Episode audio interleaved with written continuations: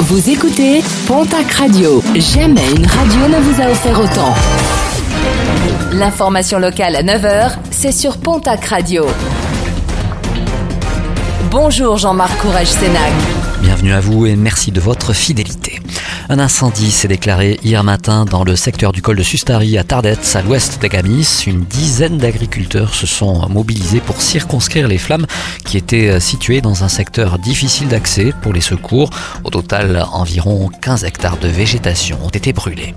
Le bilan des contrôles routiers de la Saint-Sylvestre dans les Hautes-Pyrénées, malgré les nombreux appels à la prudence et l'annonce de nombreux contrôles sur les routes, plusieurs automobilistes ont été verbalisés. Pas moins de 52 infractions relevées, dont 26 pour alcoolémie et 7 pour stupéfiants. Six mois de prison avec euh, sursis, verdict du tribunal de Pau qui jugeait hier un palois de 37 ans.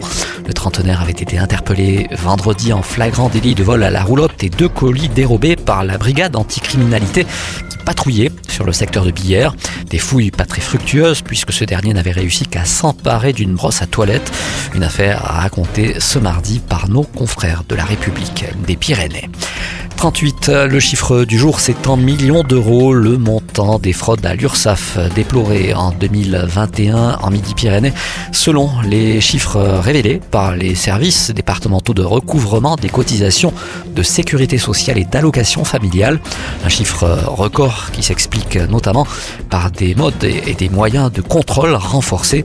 Parmi les fraudes les plus récurrentes, celles commises par les auto-entrepreneurs 40% d'entre eux sous-déclaraient ou ne déclaraient pas leurs revenus.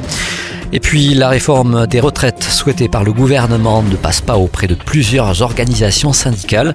La CGT a d'ores et déjà annoncé que des manifestations se préparaient dans la région pour s'opposer à toute modification de l'âge légal du départ à la retraite. Des manifestations qui pourraient être organisées le 12 janvier prochain, une date qui devrait être confirmée dans les prochaines heures.